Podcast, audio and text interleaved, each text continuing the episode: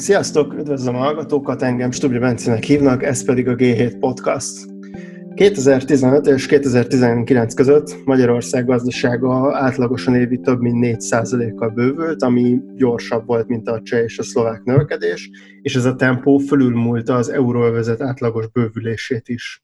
A magyar gazdaság ebben az időszakban kétszer olyan gyorsan nőtt, mint a 2015 előtti 5 évben, aminek köszönhetően egyértelműen látszott a magyar egyfőre első GDP uniós átlaghoz való felzárkózása is. A járvány viszont megakasztotta ezt a rendületet. Az Európai Bizottság éves előrejelzése a magyar GDP 7%-os csökkenését prognosztizálja, és még az általában egyébként elég optimista Magyar Nemzeti Bank is 6-6,5%-os GDP visszaesésre számít az idén. Nemrég jelent meg a McKinsey legújabb tanulmánya, ami egy elég masszív, csak nem 200 oldalas anyag. A Nemzetközi Tanácsadó Cég szakértője arra a kérdésre keresik a választ, hogy mire van szükség ahhoz, hogy az elmúlt 15 évben megfigyelt felzárkózási folyamat kitartson a 2021-el kezdődő 10 évben is. Az elemzés szerint 2030-ig átlagosan évente 4%-os növekedést kell elérni ahhoz, hogy az ország gazdasága egy évtizeden belül elérje az eurózóna 2019-es szintjét egyfőre eső GDP tekintetében.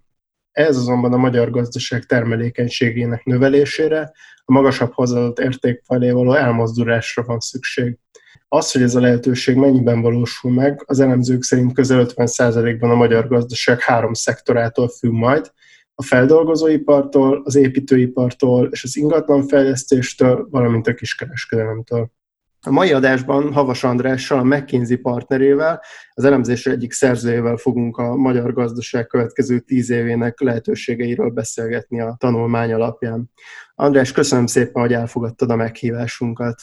Szia, köszönöm a meghívást, és üdvözlöm a hallgatókat. Szerintem kezdjünk azzal, hogy pontosan hogy állunk most, tehát hogy mi a jellemző erre a 2015 és 2019 közötti növekedési periódusra. Konkrétan arra gondolok, hogy a visegrádi országokhoz és az eurózónához képest hogy teljesített Magyarország, hogy állunk egyfőreső GDP-ben és termelékenységben.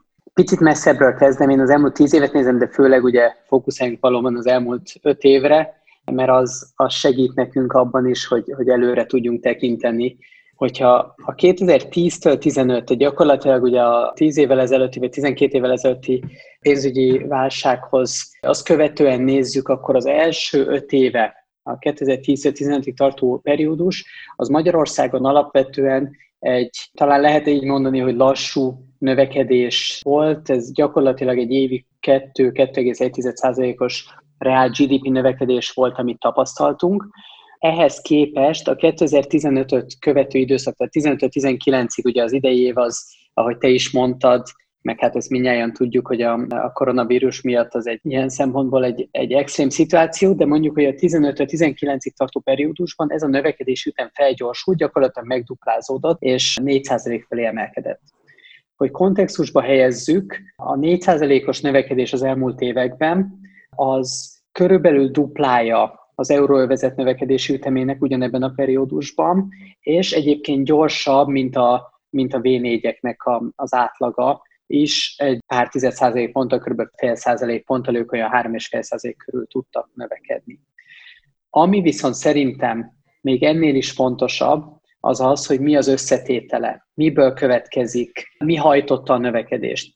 És itt azt lehet mondani, hogy még a 2010-től 15-ig tartó periódusban a növekedés az elsősorban a foglalkoztatási ráta növekedésen keresztül valósult meg, tehát leegyszerűsítve mondom, többen dolgoztak, miközben a termelékenység egyébként csökkent, tehát romlott ebben a periódusban. Ez volt a, a 10-15-ig tartó szakasz.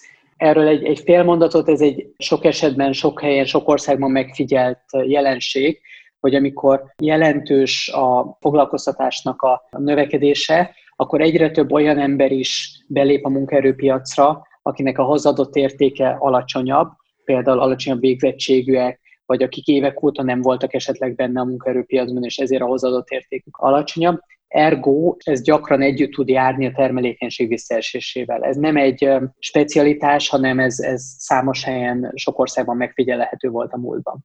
Viszont ehhez képest és szerintem ez az igazán érdekes, és, és erről érdemes beszélni, hogyha a jövőbe tekintünk szintén, akkor egy jelentős elmozdulás volt a növekedés összetételében a 15-től 19-ig tartó periódusban, mert ott már kb. kétharmadát a növekedésnek azt a termelékenységnek a, a javulása okozta. Tehát aki dolgozott, az egyre több és nagyobb hozadott értéket termelt, míg a maradék egyharmad az körülbelül a, az a foglalkoztatási rátának a, a, a javulása. Tehát itt is növekedett a foglalkoztatottság ebben az időszakban is, de ennek a súlya már jelentősen visszaszorult a termelékenységhez viszonyítva. Ez, hogyha ha valakit érdekel, akkor a többi visegrádi országban az összetétel az nagyjából hasonló volt, tehát az elmúlt években ott is a termelékenység volt az, ami húzta a növekedést, míg például az euróövezetben ez nem így volt, hanem ott, ott inkább a foglalkoztatottság növekedése volt az, ami, ami nagyobb hangsúlya játszott szerepet a összességében a gazdaság növekedésében. Tehát nagyjából azt lehet mondani, hogy volt egyfajta elmozdulás a termelékenység felé, ami nekünk azért fontos, és a jövőre nézve azért különösen érdekes és fontos, mert mi abban hiszünk, és a tanulmányunknak az egyik fő üzenete, hogy a termelékenység és versenyképesség lesz a kulcsa a következő évtized növekedésének is. És a többi V4 országhoz képest egyébként a termelékenység hogyan alakult? Itt két dolgot érdemes nézni. Az egyik ez a dinamika, amiről az előbb beszéltem, és ott azt lehet mondani, hogy nagyságrendileg hasonló ütemben növekedett a termelékenység ott is, meg ezekben az országokban is, meg, meg Magyarországon is. Tehát ilyen szempontból nincsen szignifikáns különbség. Ami viszont, ez volt ugye a dinamika része, hogy hogyan alakult az elmúlt időszakban. De a másik, amit nyilván figyelni kell, az, hogy hova jutottunk, hol állunk most termelékenységben. És itt, amit mi jellemzően nézni szoktunk, illetve amit próbáltunk a, a tanulmányunkban részletesen kibontani, az az, hogy ne csak így nagy általánosságban a GDP-ről vagy a gazdaság egészéről beszéljünk, hanem menjünk egy szinten mélyebbre, vagyis nézzük meg a iparágak szintjén, hogy ez hogy néz ki ez a dolog. És ebből azt lehet mondani, hogy az ágazati termelékenységet nézzük, hogy a négy visegrádi ország közül általánosan szinte minden iparágban igaz ez, a csehek állnak legelőrébb, van egy-egy kivétel, de azért ez a, ez a jellemző, hogy a, a csehek a legtermelékenyebbek, utánuk jellemzően Szlovákia következik, és a Magyarország, illetve Lengyelország az pedig hol a harmadik, hol a negyedik helyen szokott szerepelni, de azért vannak kivételek, tehát van olyan iparág, ahol, ahol mondjuk mi egy picit előrébb vagyunk, mint a szlovákok, például a, a turizmus ilyen volt, hogy csak egy példát mondjak, ahol Magyarországon a magyar gazdaság az termelékenyebb tudott lenni, de hogy alapvetően talán ezt lehet megfogalmazni, hogy ez a, ezek a fő irányok, tehát van elmaradásunk, legyünk pozitívak, van növekedési tér a termelékenységet tekintve Magyarország számára, hogy elérje a visegrádi országoknak az átlagát. Ez jó, hogy itt felhoztad ezt, a, ezt az iparági lebontást. Szerintem ez egy nagyon érdekes része ennek a tanulmánynak, és ezzel kapcsolatban az egyik következtetésetek, hogy a magyar gazdaságban 50%-ban a feldolgozóipartól, az építőipartól és a kiskereskedelemtől függ a felzárkózás. Ezt légy szíves, magyarázd el, hogy ez mit jelent, hogy nézett ki ez az iparági jellemzés, és hogy milyen trendek jellemezték ezeket az említett iparágokat. Igazából két szempontot érdemes nézni ennek kapcsán. Az egyik, hogy bármelyik iparágat, bármelyik szektort nézzük, mekkora a súlya a GDP egészében, tehát milyen, milyen jelentőségű iparágról van szó egyrészt, másrészt pedig mekkora az elmaradás, vagy, vagy lemaradás, vagy, vagy termelékenységi különbség a, a Visegrád, illetve az eurozóna országokhoz képest. És ezek alapján jutottunk arra, hogy ha ezt a két dimenziót együtt vizsgáljuk, akkor az látható, hogy a feldolgozóipar az a teljes GDP-nek hát közel az ötöde. Ha jól emlékszem, kb. 18%-os részt képvisel, tehát az, az egy nagyon jelentős súlyjal bír a gazdaság egészében. Az építőipar szintén, az ennél kisebb, de az is egy ilyen 13-14 százalék körül súlyjal szerepel a teljes GDP-n belül, illetve a, a kis és nagy kereskedelem, tehát az egész kereskedelem együttével, az szintén egy ilyen 10% fölötti részt képvisel, és ezek mind olyan szektorok, ahol jelentős termelékenységi növekedési mozgásterünk lenne, tehát, hogyha ha mondjuk a cseh példához nézem, vagy hát igazából lehetünk még aspiratívabbak, és célozhatunk, a, vagy vizsgálhatjuk magunkat a, mondjuk az osztrák és a német termelékenységi szinthez, ami nyilván sokkal magasabb még a, a, a cseh mutatónál is ezekben az iparágakban. Tehát, hogy akármihez viszonyítjuk, jelentős termelékenységi különbség van, aminek a, a ledolgozása lehet számunkra a növekedésnek a, a húzóereje. És hogyha ezt a kettőt együtt vizsgáljuk, tehát, hogy mekkora szegmensről beszélünk, illetve mekkora a termelékenységben, versenyképességben a lemaradásunk, akkor a kettőnek a kombinációjából áll össze, hogy alapvetően ez a három iparág adja majd a legnagyobb részét ennek a felzárkozási pályának vagy ívnek. Amit még esetleg érdemes ehhez hozzátenni, hogy van nagyon sok olyan szektor, aminek a konkrét GDP-hez való hozzájárulása kisebb, de ettől még nagyon fontos szerepet töltenek be különböző okokból. Mondok példát, az infokommunikáció, telekommunikáció témaköre. Az ugye önmagában véve nem egy óriási szektor, tehát mondjuk sokkal kisebb méretű, mint például akár a kereskedelem, akár a feldolgozóipar, viszont nyilván a telekommunikáció, illetve infokommunikáció az pont egy olyan szektor, ami a, a digitalizáció, innováció és automatizálás tekintetében segítheti az összes többi szektort. Vagy hogyha beszélünk az oktatásról, szintén a konkrét GDP kontribúciója az sokkal kisebb, mint a tényleges súlya abban, hogy a gazdaság egészében a megfelelő munkaerő és a megfelelő kompetenciák rendelkezésre álljanak, és a, a jövőben is folyamatosan fejleszteni tudjuk a munkaerőpiacra kerülőket, illetve a munkaerőpiacon belül lévőket átképzésekkel, felnőtt képzésekkel. Tehát a tanulmányunk ezért is említetted az elején, hogy közel 200 oldal, igen, azért, mert ha a gazdaság egészét vizsgáljuk, akkor bizony minden iparág egyfajta legó kocka, ami együttesen alakítja a gazdaság egészét, és ilyen szempontból a gazdaság teljesítményét is. Az iparágok egymásra hatásaira majd még az egyes iparágaknál szerintem mindenképpen vissza fogunk térni, viszont a tanulmány szerint 2030-ra, hogyha ezek a feltételek teljesülnek, akkor az egyfőre eső GDP-ben Magyarország elérhetné az eurózóna 2019-es szintjét, 2030-ban mekkora lenne a különbség az eurózóna és Magyarország között? Tehát, hogy ez nem felzárkózást jelent, hanem azt jelenti, hogy a mostani szintet érné el az ország.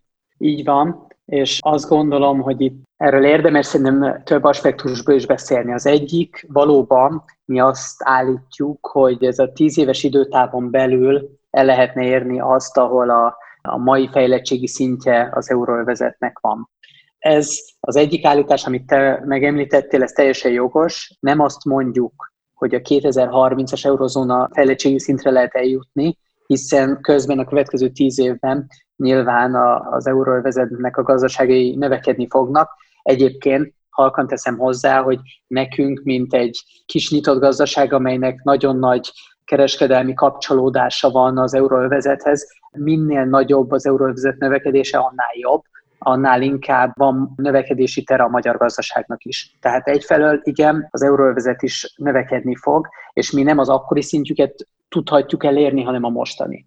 Viszont a második dolog, amit ezzel kapcsolatban érdemes megemlíteni, hogy szerintem, ha kimegyünk az utcára, és megkérdezzük az embereket, és azt mondjuk nekik, hogy szeretnénk egy olyan országban élni, amely az eurozónának a, a mai fejlettségi szintjén van, és igaz, hogy ez nyilván a jövőben érhetnénk el. Azt gondolom, hogy, hogy száz emberből valószínűleg száz aláírná ezt, és azt mondaná, hogy igen, ez egy, ez egy pozitív jövőkép számunkra, és sokan elfogadnák azt.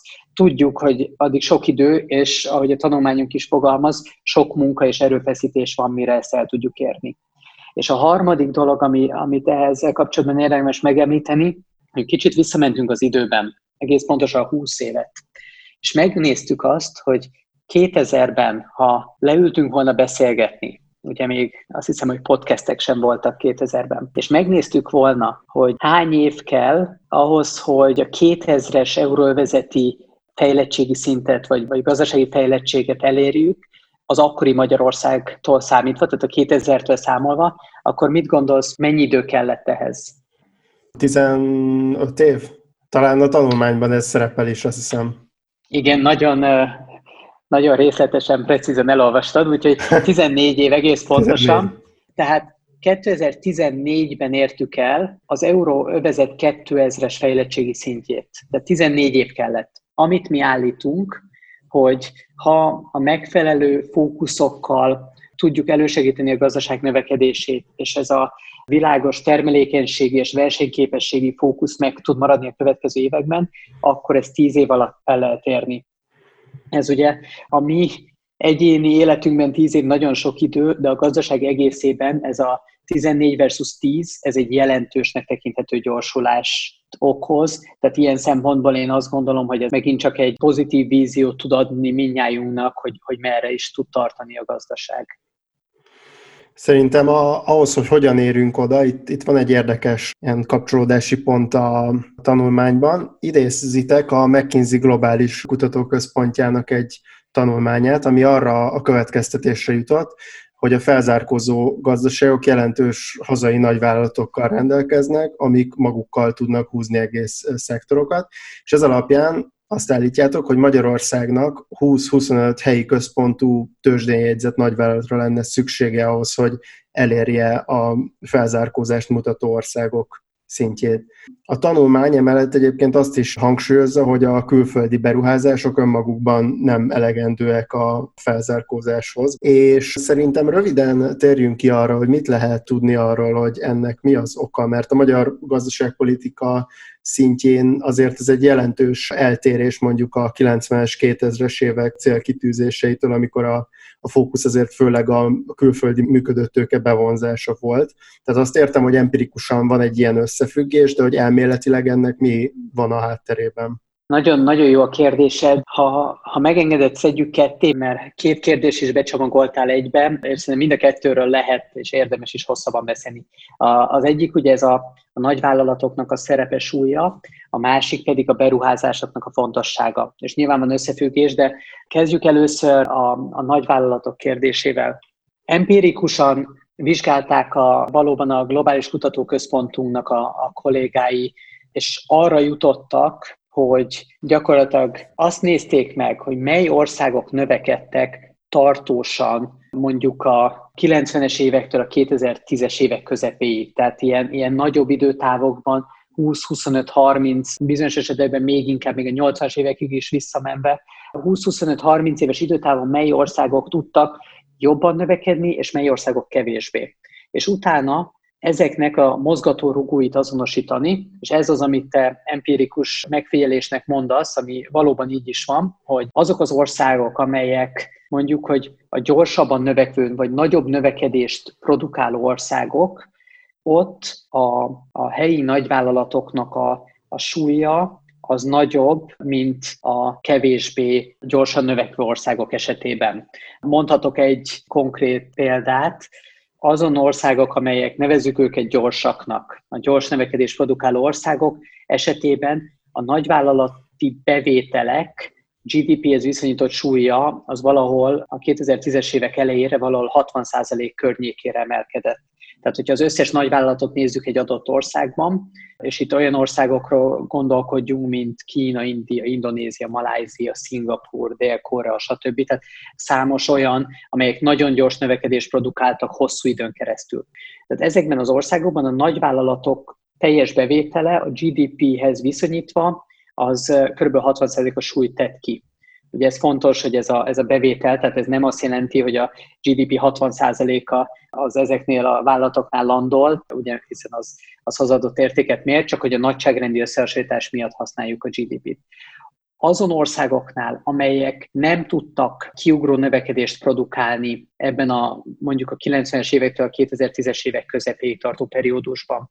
E, ez már vegyesebb, ebben vannak már feltörekvő országok, Dél-Afrikától, Törökországon át, Argentína, Brazília, stb., Mexikó, Egyiptom, Fülöp-szigetek, Ezekben ugyanez az arányszám, ami az előbb a gyors országoknál 60% körül volt, ha nevezhetem így a lomhább országok esetében valahol 20% környékén, 20-25% környékén volt.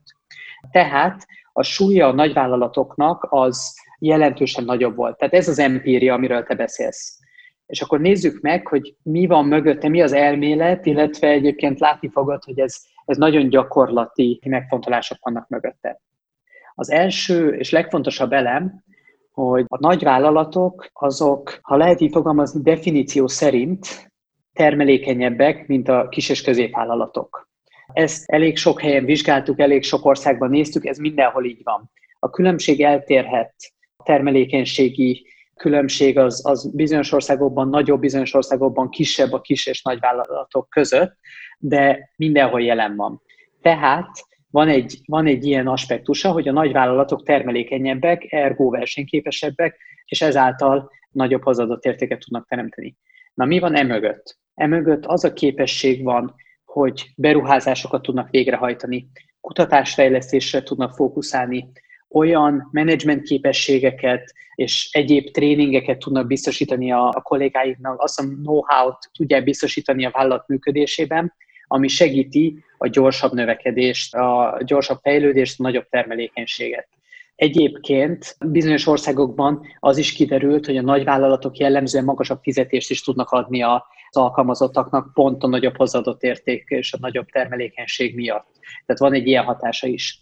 Ugyanakkor ezek csak a közvetlen hatások. Ami szerintem még ennél is fontosabb, az elmélet, illetve a kapcsolódó tapasztalatok alapján még ennél is nagyobb relevanciával bír, hogy a nagyvállalatok, ha egy adott országban jelen vannak egy adott szektorban, akkor az azt jelenti, hogy maguk körül ki tudnak alakítani egy olyan ökoszisztémát, egy olyan beszállítói láncot, amiben számos kis és középvállalat jelenik meg, amelyek beszállítói lesznek ennek a helyi nagyvállalatnak. És amikor ez történik, akkor teljesen természetes módon a nagyvállalat el fogja várni a folyamatos fejlődést, innovációt a beszállítóitól, tehát a kis és középvállalatoktól is, és ez, ez az az ökoszisztéma, ami, ami gyakorlatilag egy ilyen önmagát erősítő folyamatként a nagyvállalat húzza magával, vagy húzza maga után a KKV-kat, amelyekkel együttműködik. És ez az, ami összességében elő tudja mozdítani. Tehát, hogyha ha azt kérdezed, hogy miért gondoljuk azt, hogy a helyi nagyvállalatok, vagy, vagy regionálisan is releváns vállalatoknak a, a súlya és szerep rendkívül fontos lesz a magyar gazdaság számára és a jövőben, akkor a válasz az, hogy ez a mechanizmus az, ami miatt azt gondoljuk, hogy, hogy itt önmagukon túlmutató hatással is tudnak járni ezek a cégek. Arról nem beszélve, még talán egy fél mondatot erről, hogy minél nagyobb egy vállalat, jellemzően további növekedés szempontjából egyre fontosabb lesz számára, hogy kilépjen a nemzetközi piacra, nemzetközi versenyben mérettesse meg magát, és ilyenkor még nagyobb súlya, még nagyobb szerepe van az innovációnak, a beruházásoknak, a kutatásfejlesztésnek és a cégnél dolgozó emberek képességfejlesztésének. Úgyhogy ez a, nem tudom, megválaszoltam ezt a kérdést, de, de ez a mögöttes logika, ez a gondolkodás, ami miatt mi ezt rendkívül fontosnak gondoljuk. Jól értem, akkor a tanulmányban ti megkülönböztetitek a, azt is, amikor egy külföldi tőkeberuházás mentén jön be egy nagyvállalat, meg amikor egy hazai nagyvállalat alakul ki, ez ugye ez a 20-25 helyi köz, tehát ez kifejezetten ez szerepel a tanulmányban, hogy helyi központú. A beszéljünk a beruházásokról. Tehát a helyi központú vállalat az pont azért fontos, mint amit az előbb elmondtam, tehát ez a mögöttes működési logika, ami miatt jelentős súlya van az ország gazdasági növekedése szempontjából ezeknek a, a vállalatoknak. A beruházás az, az egy ezeken a cégeken is túlmutató kérdéskör. Így gyakorlatilag visszautalva ugyanerre a felmérése vagy tanulmányra, amit a McKinsey Global Institute nevű globális kutatóintézetünk készített, szétszettük a növekedést fő tényezőkre, fő alapelvekre, vagy mozgatórugókra, hogy mi okozza megint csak ezt, ahogy az előbb fogalmaztam, a gyorsan növekvő és a lomhábban, vagy kevésbé gyorsan növekvő országok közti különbséget. És a legfontosabb, ez egy nagyon érdekes, azt gondolom, ez egy nagyon érdekes megállapítás volt, amit örülök, hogy felvetsz, mert így, így tudunk erről beszélgetni, hogy a beruházások szintje az kritikus fontosságú, hiszen hogyha valaki, valamely ország nagyon sokat ruház be fejlesztésekbe, jövőbeni potenciálba, az azt jelenti, hogy új gépeket, új képességeket szerez meg az összes vállalat, vagy a, a vállalatok, amelyek ebben az országban működnek, tehát a termelékenységet egy tartós növekvő pályára tudja állítani, ami ugye visszahat a versenyképességre és ezáltal a gazdasági növekedésre. Na most, hogyha ez ilyen hangsúlyos a, a beruházásoknak a fontossága, akkor az a kérdés jogosan felmerül bárkiben, hogy oké, okay, de ki fogja finanszírozni, honnan jön ez a sok beruházás. És a tanulmányunkban mi, mi arra próbáltunk utalni, hogy bár a külföldi közvetlen tőkeberuházás, az FDI az egy rendkívül fontos dolog, és tényleg hangsúlyos szerepe van abban, hogy külföldi cégek behozzanak új technológiákat, új képességeket, de az önmagában véve a méretéből, a mennyiségéből adódóan nem lesz elégséges. Tehát belföldi, hazai forrásokból is jelentős beruházásokra van szükség, és melyek azok a cégek, amelyek ilyesfajta beruházásokat vonzanak, hát egyrészt a helyi kis és középvállalatok, tehát, hogyha neked vagy bármely rokonodnak, családtagodnak, ismerősödnek van egy vállalata, akkor minden abba arra fordított összeg, ami annak a fejlesztésére szolgál, az ilyen szempontból egy belföldi forrásból történő beruházás. Tehát ez, a, ez az egyik, de minél inkább ugye az az állításunk, hogy egyre több ilyen helyi nagyvállalat kell, és ezeknek is növekedniük kell, és ezekhez is beruházásokra van szükség és ezek a beruházások történhetnek számos módon, banki finanszírozástól kezdve eh, tőkepiacokon keresztül kötvény, vagy éppen részénkibocsátás által, de hogy szimplán csak olyan mennyiségű beruházásról beszélünk a következő években, a GDP-n belül is jelentős súlyról beszélünk, tehát itt ilyen 25 vagy még annál is nagyobb százalék, ugye, ami, a, ami a beruházások súlya a GDP egészén belül, aminek belföldi forrásokból is kell, hogy finanszírozása legyen, mert a külföldi az egyszerűen nem elégséges. Egy kicsit ezen a külföldi-belföldi vonalon mennék tovább. Itt az előbb uh-huh. említetted, hogy a nagyvállalatoknak az lehet a szerepe, hogy a beszállítókkal szemben ezeket a szigorú elvárásokat állítva hozzájárulnak helyi nagyvállalatok kialakulásához. Ez egy olyan dolog, ami hát papíron lehet, hogy így van, de azért Magyarországon szerintem az egy tapasztalata az elmúlt évtizedekben, hogy, hogy azért ilyen szigetszerűen be tudnak állni ezek a, ezek a multinacionális vállalatok a gazdaságban. És amikor én a G7-es cégportrékhoz magyar vállalatvezetőkkel és cég tulajdonosokkal készítek interjúkat, akkor elég gyakran panaszkodnak arra, hogy, hogy emiatt a dualitás miatt olyan versenyhátrányokat érzékelnek, amikkel igazából eszköztelennek érzik magukat. Most mondok egy példát, ugye az oktatást említetted, mint egy ilyen egy fontos kiegészítő szektort a gazdaság egész, egészének dinamikája szempontjából sok egyébként nagyon innovatív exportpiacokra dolgozó egészségipari cégvezető panaszkodott nekem, hogy úgy érzik, hogy a külföldi vállalatok elszipkázzák előlük a diplomás munkaerőt. Most ez alapján ugye ez egy, ez egy konfliktus is lehet, és Szerintem azon menjünk végig, hogy megállapítotok négy területet, a, a beruházások, az innováció, a munkaerő és a készségfejlesztés, és az intézményi keretek biztosítása, és, és erre a konfliktusra reagálva mondja arról valamit, hogy ezeken a, ezen a négy területen mi lehet az, ami hozzájárulhat ennek a 25 helyi központú nagyvállalat kialakulásához.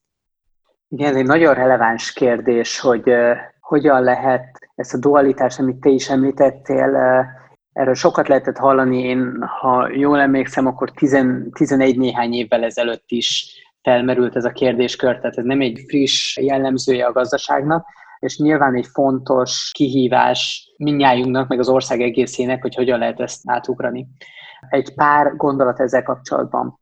Az első, hogy szintén vállalatvezetőkkel beszélgetve különböző iparágokból, még hogyha globális multicégekről, amelyek itt Magyarországon jelen vannak, beszélünk, ott is a nyitottság igenis megvan a helyi KKV-kkal való együttműködésre.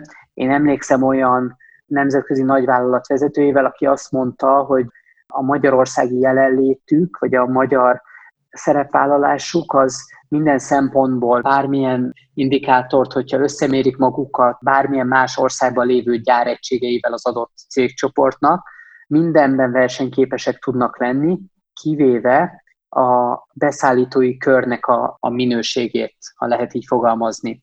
Tehát az az, az egy, ahol, ahol úgy érzi, hogy úgy érezte ez a cégvezető, hogy, hogy ott elmaradásban vannak mondjuk egy akár nyugat-európai, akár észak-amerikai gyáregységükkel szemben. Tehát itt valóban én azt gondolom, hogy nyitottság van, de ezen dolgozni kell. Na most, hogyha végigmegyünk a négy növekedési tényezőn, amiről beszéltünk, az egyik ez a beruházásoknak a kérdésköre. Mi azt állítjuk, ugye ez az egyes pillér, hogy, hogy a beruházások növelése kulcsfontosságú lesz. Ilyen szempontból én azt gondolom, hogy a, a KKV szegmensben ez különösen egy érdekes történet, hogy hogyan lehet a különböző, bármely iparágról beszélünk, a jövőbeni képességekbe való beruházásokat ösztönözni. Összhangban van ez egyébként az innovációs pillérrel is. Tehát mondjuk gépesítettség, automatizáció erősítése. Mi kell ahhoz, hogy a megfelelő vállalatirányítási képességek és, és szoftverek bevezetése kerüljenek? Mi kell ahhoz, hogy a legmodernebb technológiákkal kísérletezzenek? Mi kell ahhoz, hogy folyamatosan a kutatásfejlesztés és az innovációra fókuszáljanak ezek a vállalatok? És itt a válasz az nem önmagában, nagyon egyszerű lenne leegyszerűsítve azt mondani, hogy a válasz az, hogy pénzt kell adni ezeknek a cégeknek. Itt azért sokkal összetettebb a kép. Ismeretek, képességek átadása szintén nagyon fontos. A lehetőség megteremtése, hogy innovációban, kutatásfejlesztésben gondolkodjanak a vállalatok, szintén nagyon fontos. Mondok egy konkrét példát. Nagyon kevés magyar kis- és középvállalat működik együtt egyetemekkel közös kutatási projektekben. Ez például néhány nyugat-európai országban ennek sokkal nagyobb múltja van. Itt nem kell hatalmas, több éven át zajló fejlesztésekre gondolni, hanem csak mondjuk folyamatfejlesztések. Egy már-már idejét múlt kifejezést, hogyha használok, lean folyamatszervezés bevezetése. Ugye erről a nagyvállalatok most már évtizedek óta élnek vele a helyi kis- és középvállalatok egy része még mindig tovább tudná fejleszteni, a, szervezni a munkáját és hatékonyabbá tenni a munkáját annak érdekében, hogy, hogy, hogy hatékonyabban tudjon működni, és ehhez megvannak azok a, megvan az a know-how, megvan az a szaktudás, amit például együtt tudna működni egyetemekkel, ahol az elméleti síkon megvan a tudás. És egyébként egy, egy érdekes, motiváló, feladat tudna lenni egyetemi hallgatóknak is bevonni őket egy ilyen típusú projektbe, ahol egy konkrét cégnél konkrét változást kell elérni.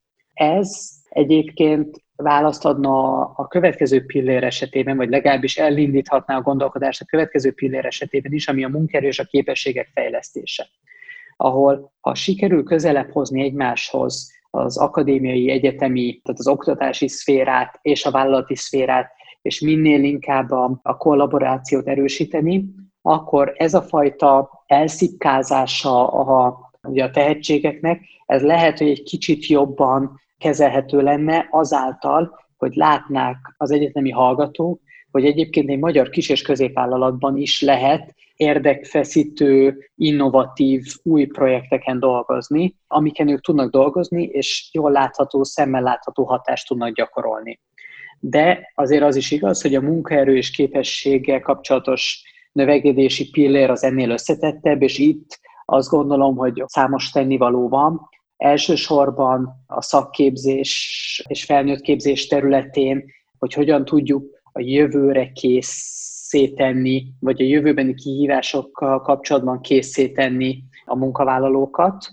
Másrészt az egész oktatási rendszerben a 21. századi kompetenciáknak a digitális készségek, vagy éppen kritikus gondolkodásnak a, az átadása minden egyes életkorban, minden egyes iskolarendszerben gyakorlatilag egy jelentős kihívás lesz a következő években, évtizedekben. És végső soron pedig, amikor azt mondod, hogy elszívják mondjuk a legtehetségesebb diplomásokat a, a külföldi cégek, ez ez nyilván egy témakör, amivel foglalkozni kell, és, és azt meg is említjük több helyen is a tanulmányban, hogy a, az úgynevezett STEM tudományok esetében, ez ugye, a, aki nem hallotta még a kifejezést, ez a Science, Technology, Engineering, Mathematics, tehát gyakorlatilag a, ha leegyszerűsíteném, a természettudományok esetében a diplomások számának növelése az egy fontos aspektus lehet a, a jövőre vonatkozóan. És végső soron csak, hogy befejezzem a negyedik pillérrel, ez az intézményi környezet fejlesztése, én azt gondolom, hogy itt nem differenciálni kell a hazai vállalat és a nemzetközi vállalat tekintetében, hanem átfogóan gyakorlatilag mindenki számára segíteni, hogy hatékonyabban tudjanak működni, tehát az administratív terheknek, azon szabályoknak, amelyek túlzott költséggel, túlzott teherrel járnak, azokon dolgozni, hogy hogyan lehet ezt egyszerűbbé és hatékonyabbá tenni, egyébként összhangban a digitális és e kormányzati irányokkal és, és működéssel is. Térjünk rá arra a három ágazatra, ahol ti a legnagyobb növekedési potenciált azonosítottátok be. Ez a feldolgozóipar, az építőipar és a kiskereskedelem. Kezdjük a feldolgozóiparral, ami Magyarországon messze a legnagyobb ipari ágazat. Ez körülbelül 18%-kal járul hozzá az ország GDP-éhez, ami egyébként közel 40%-kal több, mint a sorrendben ezt követő építőipar és az ingatlan ágazat. Mit tudnál a tanulmányból kiemelni, hogyan válhatna termelékenyebbé a magyar feldolgozóipar? Hogyha feldolgozóipart nézzük, akkor szerintem, a, ugye az előbb beszéltünk már a, a négy növekedési tényezőről, azon belül szerintem, amelyek a leginkább relevánsak erre a szektorra vonatkozóan, azokat érdemes talán megemlíteni, csak mondjuk két vagy három dolgot mondanék. Kezdjük ezzel, talán ez a legfontosabb. Ez a, az innovációnak és a beruházásoknak a megvalósulása a gyakorlatban, tehát hogy olyan típusú beruházásokat csináljunk, amelyek a termelékenységet növelik. Ezt konkretizálom, hogy mindenki számára világos legyen, ez az ipar 4.0 nevet viseli azok a fejlesztések, technológiák, megoldások, amelyek gyakorlatilag az automatizálást, a digitalizációt a feldolgozóiparba beviszik, illetve ott megvalósítják. Tehát ez az ipar 4.0 lenne nekem az első elem, ami, ami egy fontos dolog. Tudom, hogy sokan vannak, akik azt mondják, hogy erről beszélünk már évek óta, közbeszéd szintjén ez sok helyen előkerül, ez így van. Ezzel együtt azt is látjuk, hogy például kis- és középvállalatok esetében még óriási fejlődési tér van, a tekintetben, hogy az ipar 4.0 technológiákat és megoldásokat átvegyék, és a napi működésben minél inkább be tudják vezetni. Úgyhogy nekem ez lenne az első és talán legfontosabb. És erre tudnál példákat mondani, és itt kifejezetten arra gondolok, ami a magyar kis- és középvállalkozások szempontjából releváns lehet. Abszolút, tehát mondjuk a, talán az első elem az az az automatizálás, tehát a folyamatoknak a, az automatizálása. Nyilván itt most az a kérdés, hogy milyen cégről beszélünk, milyen feldolgozóiparon belül melyik szektorra beszélünk, de hogy mondjuk a, a gyártási folyamatnak hogyan lehet automatizálni robotokkal bizonyos folyamatlépéseket kiváltani, hiszen ezáltal ugye az egy előállított termékre jutó költség az alacsonyabb lesz. Nyilván ez, persze ez azt is jelenti, hogy a, a manualitása csökken, vagy a manuális munkának, közreműködésnek az igénye és mennyisége csökken. Úgyhogy ez, ez az egyik ilyen fontos eleme az ipar 4.0-nak.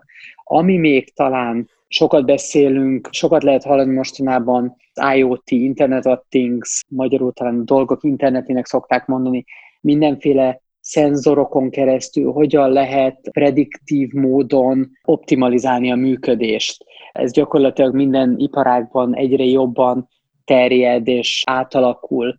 Tehát például, hogyha én egy gyártó vagyok, akkor mik azok az innovációk a termékeimben, ami ahhoz szükséges, hogy ezek a mondjuk a dolgok internetével kapcsolatos lehetőségeket kihasználjuk. Tehát, hogy hogyan jutunk el onnan, hogy próbálok egy nagyon konkrét példát mondani, hogy mindenki értse, hogy vegyünk egy vállalatot, amelyik traktorokat gyárt jó? Mert az ráadásul felhasználható az agráriumban, úgyhogy amiről most nem beszélgetünk, de szintén egy fontos elem. Szóval ahelyett, hogy te csak traktort, mint a, a vasat gyártod idézőjelben, tehát csak az eszközt és azt értékesíted, hogyan tudod azt felruházni azokkal a képességekkel, szenzorokkal, stb., ami ahhoz kell, hogy ne csak a, a terméket értékesíts, tehát magát ugye ezt a, a traktort, hanem a kapcsolódó szolgáltatást is, tehát például eladod a felhasználónak azt a képességet, hogy ő hogyan tudja optimalizálni a működtetést, mikor mire kell fókuszálnia, mikor kell karban tartania, mikor van szükség arra, hogy szervizelje ezt a traktort, ahelyett, hogy véletlenszerűen csinálná, erre fejlett analitikai megoldások révén előre jelezni neki. Tehát ezek azok a többlet szolgáltatások, amelyek többlet értéket tudnak jelenteni. És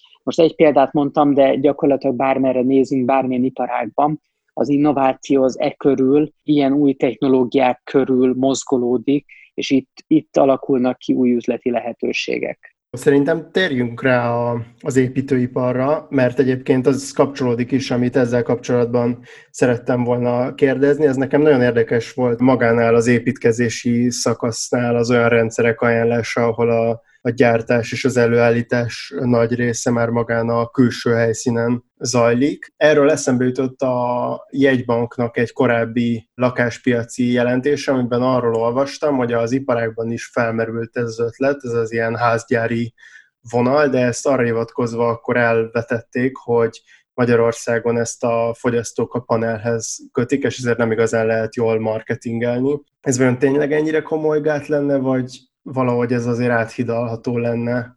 Például vannak erre jó nemzetközi példák? Nyilván vannak ilyen aspektusai a dolognak, hogy hogy ez esetleg nálunk kevésbé hangzik jól, de azért van egy pár dolog, amiről érdemes beszélni. Az egyik a tanulmányunkban is írunk egy, egy spanyol példáról, ahol az volt a cél, hogy próbáljanak egy ilyen idézőjelben mondom termelési rendszer kialakítani lakásépítése tekintetében, amely végső soron ugye a termelékenység drasztikus javulását jelenti, és hogy hogyan lehet jelentősen csökkenteni a be- bekerülési költségeit egy új lakás építésének. Nyilván ennek van ez a, ez a percepciója, ezt, ezt panelként fogják felfogni az emberek, de ugye ez mit jelent? Az egyik, hogy így bizony sikerül jelentősen csökkenteni a költségeket, tehát ez ugye egy pozitívum, tehát ez egy előnye, ami lehet, hogy erőteljesebb, mint az ezzel járó percepcióban vagy megítélésben történő probléma. Tehát itt nyilván vannak olyan kompromisszumok vagy átváltások, hogy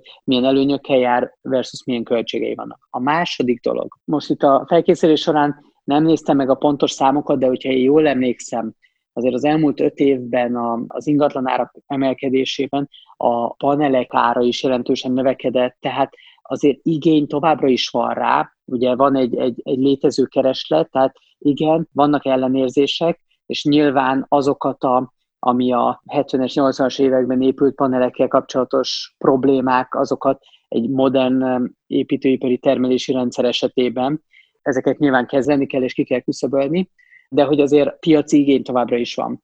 És végső soron pedig a lakhatási költségek, erről beszélünk a riportunkban is, lakhatási költségek terén nem állunk annyira, vagy hogy mondjam, rosszabbul állunk, mint egyes visegrádi országok, vagy mint a, mint a többi visegrádi ország. Tehát igenis, sokan vannak a társadalomban, ahol a lakhatási költségek túlzott terhet jelentenek a, az adott lakásban lakók számára. Tehát, ha tudunk egy olyan megoldást találni, amely számukra költséghatékony megoldással jár, én azt gondolom, hogy, hogy ez egy előnyel tud járni társadalmi szinten is. És mondom mindez ráadásul, hogyha ezt sikerül megvalósítani, ez jelentősen a versenyképességet, illetve termelékenységet javító megoldást tud lenni.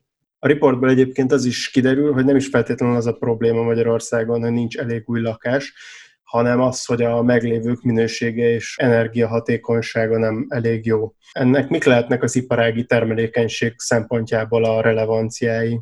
Ez egy nagyon érdekes kérdés. Ami szerintem érdekes, az egyik valóban például ez a túlzsúfoltság aránya, ez alacsonyabb, mint a visegrádi országokban, de akár az osztrák-német számoknál is alacsonyabb, ami ez esetben jót jelent. A túlzsúfoltság alatt mit értünk? Olyan lakásban élők, ahol több a felnőtt, mint ahány szoba van az adott lakásban. Ez a hivatalos definíciója a statisztikákban.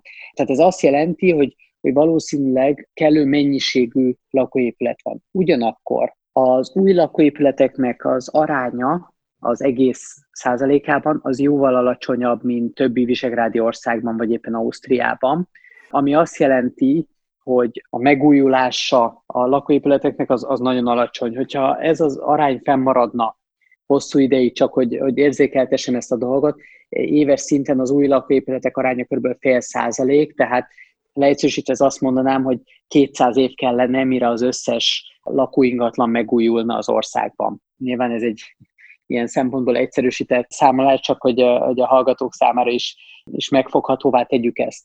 Na most mivel jár ez? Egy, ez azt jelenti, hogy a, a minőségi cseréje a lakóépületeknek az lassan történik, tehát ez összekötve a következő elemmel, ez az energetika energiahatékonyság szempontjából is nagy kihívások előtt állunk. Ennek sok oka van, amiről hosszabban tudnánk beszélgetni. Úgyhogy amit mi mondunk, és amit mi megemlítünk a tanulmányunkban, az az, hogy az építőiparban nem csak az új lakások építése lenne fontos, hanem ezt kiegészítve a felújításoknak a súlya is egyre fontosabb lenne, hiszen ugye nagyon sokan laknak olyan ingatlanban, hogy vagy nagyon sokan laknak úgy ingatlanban, hogy, hogy nagyon kicsi a valószínűsége, hogy rövid vagy középtávon egy új lakásba tudnának költözni. Tehát ezzel valami kezdeni kell, mégpedig felújítani, az energiahatékonyságot javítani. Ennek ugye, ha lehet így mondani, hogy több legyet is ütnénk egy csapásra, a felújítások egyrészt a karbon lábnyoma az országnak csökkenne, hogyha hatékonyabb lenne, energiahatékonyság szempontjából javulna a lakóépületeknek a minősége. Másrészt ugye ez is építőipar. Tehát a felújítások is szintén az építőipar számára generálnának lehetőségeket, arra nem beszélve, hogy nagyon sok ember számára ez jelenti azt a lehetőséget, amiről az előbb beszéltünk, hogy jobb körülmények között élhetnek és lakhatnak. Tehát összességében, ami talán fontos, hogy a felújításoknak a, a fontosságát próbáltuk hangsúlyozni, mint, mint egy irány, és hát egyébként látunk erre vonatkozóan ötleteket, intézkedéseket a jövőre nézve. Térjünk rá az utolsó iparágra, amiről most beszélni fogunk. A, a kiskereskedelemmel kapcsolatban nekem egy nagyon érdekes megállapítása volt a tanulmánynak, hogy a V4-es összehasonlításban nem csak az a problémája a magyar kiskereskedelemnek, hogy a hagyományos kisboltoknak az aránya az összes bolton belül nagy, hanem még a nagyobb boltok is kevésbé hatékonyak, mint a többi V4-es országban. Ezt milyen módon lehetne orvosolni ezt a problémát? Ez valóban egy nagyon érdekes kérdés. Van egy pár irány, ami amerre lehet mozdulni. Nem fogok azt hiszem most a, az elmúlt percekben is már, már sokat beszéltünk az innovációról, a beruházásokról, meg a, meg a munkaerő képességéről. Azt látjuk és gondoljuk, hogy, hogy nagyjából az irányok itt is hasonlóak lehetnének. Tehát mire gondolunk? Ugye, hogyha ha hatékonyságot és termelékenységet nézünk, akkor például felmerül az a kérdés, hogy lehet-e úgy átszervezni a belső üzleti folyamatokat a kereskedelmi üzletekben, amelyek jobban elmozdulnak az automatizáció felé. Ugye egyre több helyen azért már mi is tapasztaljuk ezt, hogy a vevők maguk fizetnek a kasszánál például. Ez ilyen szempontból egy ebbe az irányba történő elmozdulás. Hogyan szervezzük a munkát, hány eladóra van szükség egy üzletben. Ez mind ugye ilyen típusú kérdés, ami a termelékenység felé mozdítja el a kereskedelmi tevékenységet folytató vállalatokat akkor nyilván az online vagy elkereskedelemnek a növelése az szintén egy, azt mondanám, hogy már-már definíció szerint költséghatékonyabb vagy hatékonyabb és termelékenyebb csatornája a kereskedelemnek, tehát ahogy az elkereskedelem növekedni tud, úgy például szintén ebbe az irányba lehet haladni, hogy hogyan lesz ez az, ez az ágazat egyre versenyképesebb és termelékenyebb. Most persze fontos arról beszélni, hogy milyen előnye lenne ennek, hogyha ha jobban automatizálnánk, hogyha, hogyha termelékenyebbé válnának ezek az üzletek. És a válasz azt hiszem minnyájunk számára az az lenne, hogy alacsonyabb költség mellett működnének ezek az üzletek, amelynek egy részét vagy egészét akár át lehet adni a fogyasztókra, és végső soron mi mind, mint fogyasztók járunk jobban azzal, hogyha alacsonyabb költségszint mellett tudnak működni ezek az üzletek, kereskedelmi egységek, ergo mi nekünk is kevesebbe fog kerülni. Tehát ilyen szempontból itt egy, egy fogyasztói többletet, vagy, vagy a, a vásárlók számára egy többletértéket okozna ez is. A járvány miatt egyébként talán a, az utóbbi időben az online kiskereskedelem az ezért elindult ebbe az irányba, és azt is reméljük, hogy minél több iparágban indulnak el a folyamatok ebbe az irányba, és minél közelebb kerülünk a tanulmányban emlegetett célkitűzésekhez. Köszönöm szépen Havas Andrásnak, hogy a vendégem volt ezen a héten. Köszönöm szépen a lehetőséget. A hallgatóknak pedig köszönöm, hogy itt voltak velünk. Iratkozzatok fel ránk valamelyik okostelefonos podcastabban, kövessetek minket Spotify-on, és olvassatok minket a jövő héten is.